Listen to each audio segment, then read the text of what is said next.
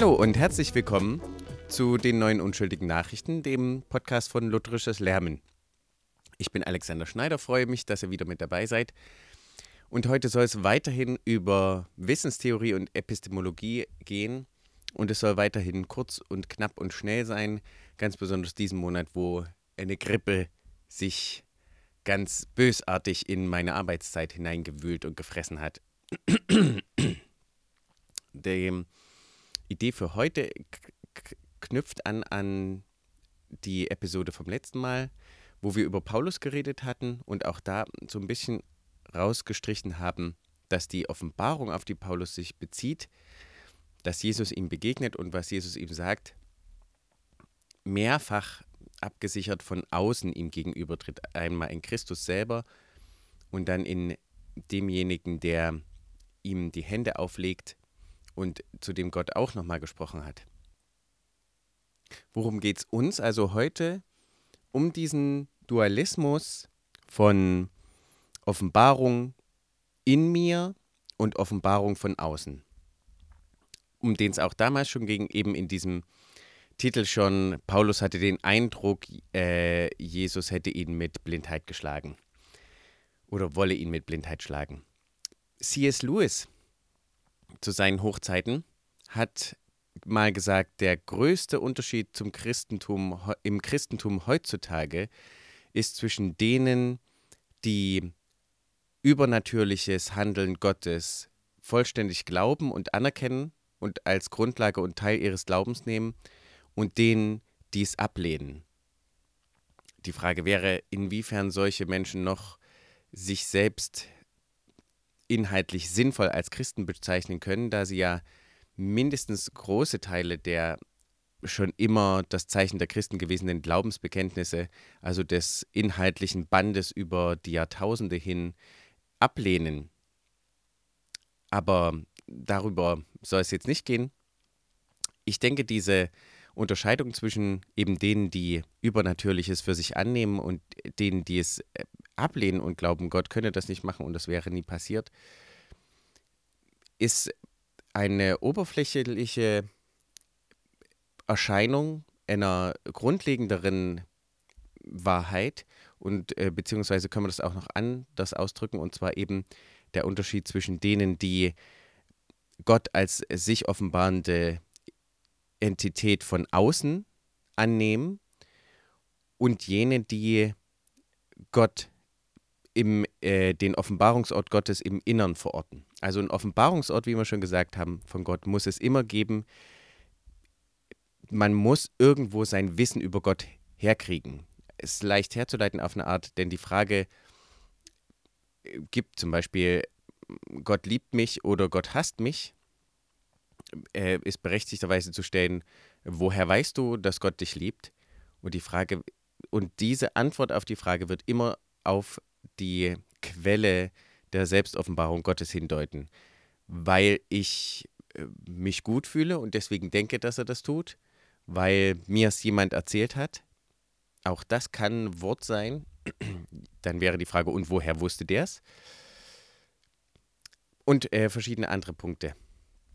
Das ist natürlich, äh, es wird oft so gesagt, ähm, dass das eine wäre Erfahrungstheologie, das ist, ähm, ich äh, nehme meine Theologie aus dem, was ich ähm, oder andere Leute erfahren. Nämlich kann das sein, meine Gefühle, die ich habe. Ich habe eine stille Zeit und ich habe das Gefühl, auf einmal ähm, passiert was mit mir. Ich bin in einem Lobpreisgottesdienst und merke, fühle mich auf einmal ganz intensiv und äh, fröhlich und euphorisch. Und das ist Gott, der mir zeigt, dass er da ist. Das also in den Gefühlen. Das andere ist aber auch im Verstand, beziehungsweise in der Gesellschaft. Nämlich, das und das ist heute richtig, Schrägstrich, ist heute auf keinen Fall mehr anzuwenden, denn Menschen können es nicht mehr begreifen, denn Menschen haben das und das herausgefunden, denn mein Freund, der hat das auch und dem geht es so und so. Das heißt also, die Offenbarungsquellen sind damit hier dann der Verstand und das scheint mir einfach nicht so, dass das dann vereinbar ist, was ich hier höre, dass Gott als Mensch geboren wurde, dass er zum Beispiel von einer Jungfrau geboren wurde.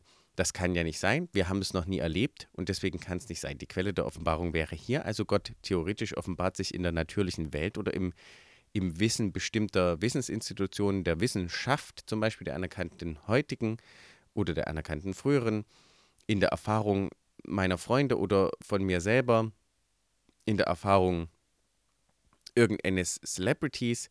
Auch hier wird es halt dann schon mal schwierig.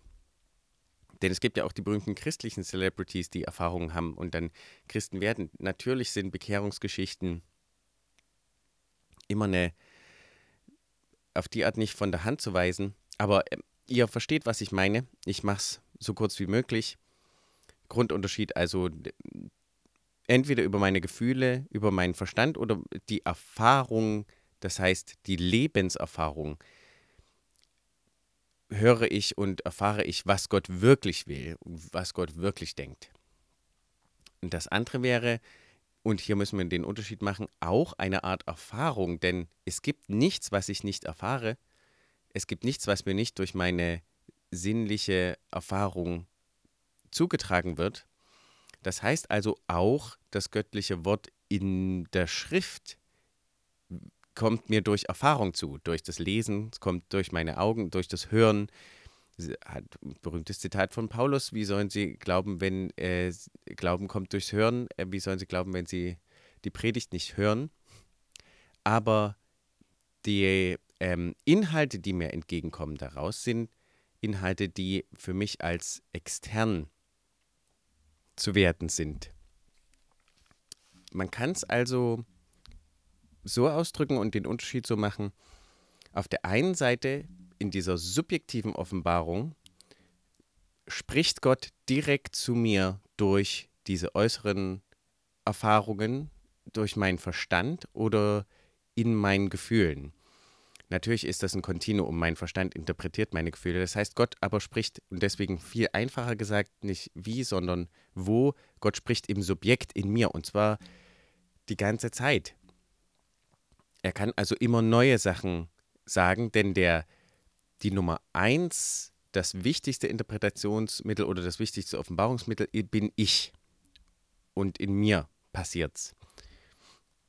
Das zweite wäre, wie mir Gott äh, begegnet oder allen Christen begegnet ist in der, in der Geschichte, ist durch die Predigt seines Wortes, das heißt durch die Erzählung, jetzt speziell für Christen,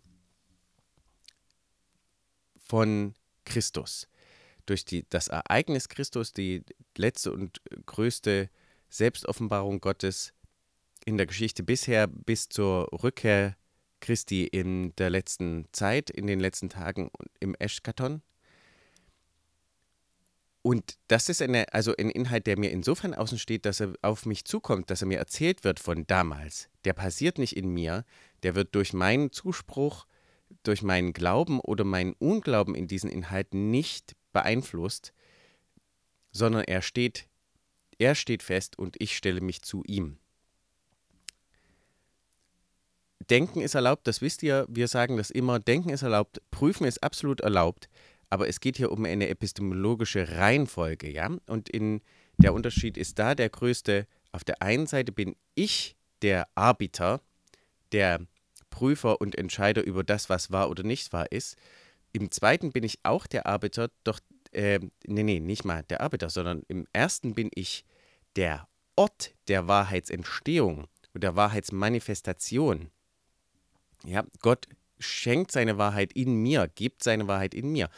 Und wir haben das am äh, einfachsten, als einfachstes Beispiel im Charismatismus, im extremen Charismatismus, wo Gott halt sagt, hey, Donald Trump ist von mir äh, speziell eingesetzt auf eine besondere Weise, nicht nur, weil er allgemein Autorität ist und ich Gott bin und überall äh, alles entscheidet, deswegen kommt auch Böses von mir oder Gutes, sondern einfach, ich habe ähm, Donald Trump im dem Spielfilm Weltgeschichte dazu beauftragt, diese besondere Rolle zu spielen.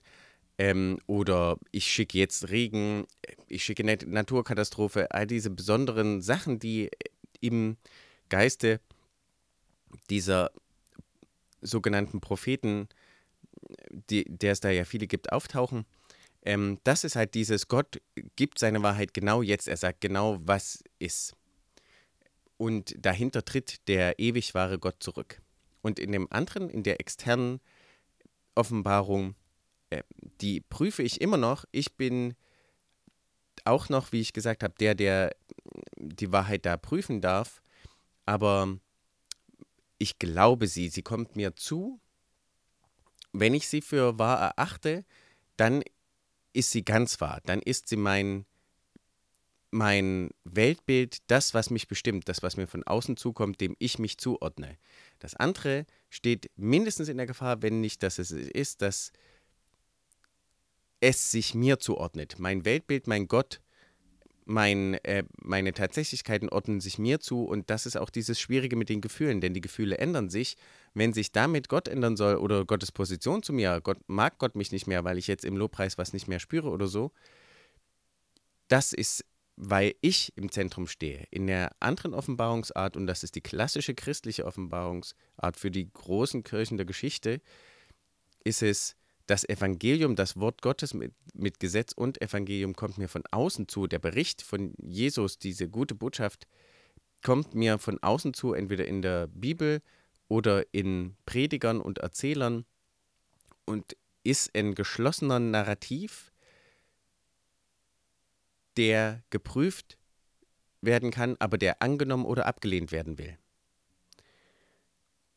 Und somit würde ich sagen, C.S. Lewis, wie ich es nochmal rund mache, hat gesagt, der größte Unterschied im Christentum ist zwischen jenen, die einen übernatürlich handelnden Gott für wahr halten und übernatürliche Handlungen erwarten und als Teil ihres Glaubens zentral sehen, und die anderen, die dieses ablehnen, die den Glauben entmystifizieren wollen. Bultmann war zu, zum Ende von C.S. Lewis Tagen aktiv und wurde von ihm auch besprochen. Ich denke, grundlegender oder nochmal einen Schritt tiefer ist diese, diese Sache, die, dass die Christenheit sich teilt in die Leute, die die Selbstoffenbarung Gottes als ihnen außenstehend sehen und Christus nachfolgen, der war, der ist und der da kommt, und jenen, die aus den verschiedensten Gründen, und das lässt sich auch auf Schleiermacher zurückführen, in Theologen aus dem 19. Jahrhundert, und es ist, ähm, wird immer mehr in Mode kommen zwischen denen, die sich theoretisch noch irgendeinen Glauben haben wollen, dass sie sagen, ähm, es hat, der hat nichts mit Rationalität zu tun, der ist einfach nur de facto, weil ich den de facto mache. Sprich also, das Subjekt ist der absolute Bestimmer, dem sich alles zuordnet die subjektive Offenbarung Gottes, die Offenbarung Gottes dem Subjekt direkt, aber in dem Subjekt und aus dem Subjekt heraus und vom Subjekt modifiziert. Das sind die beiden großen Unterschiede und ich finde die extrem wichtig zur Orientierung und Einordnung und hoffe, sie werden euch gute Dienste leisten. Sagt mir Bescheid, ob ich sie gut rübergebracht äh, habe oder nicht. Wir schreiben hier natürlich auch immer dazu. Schaut mal auf dem Blog ähm, textlich lässt sich das manchmal besser ausdrücken. Zuletzt, schon im letzten Atheismus-Beitrag kam das zum Beispiel. Und so wollen wir euch für heute entlassen und danken euch fürs Zuhören.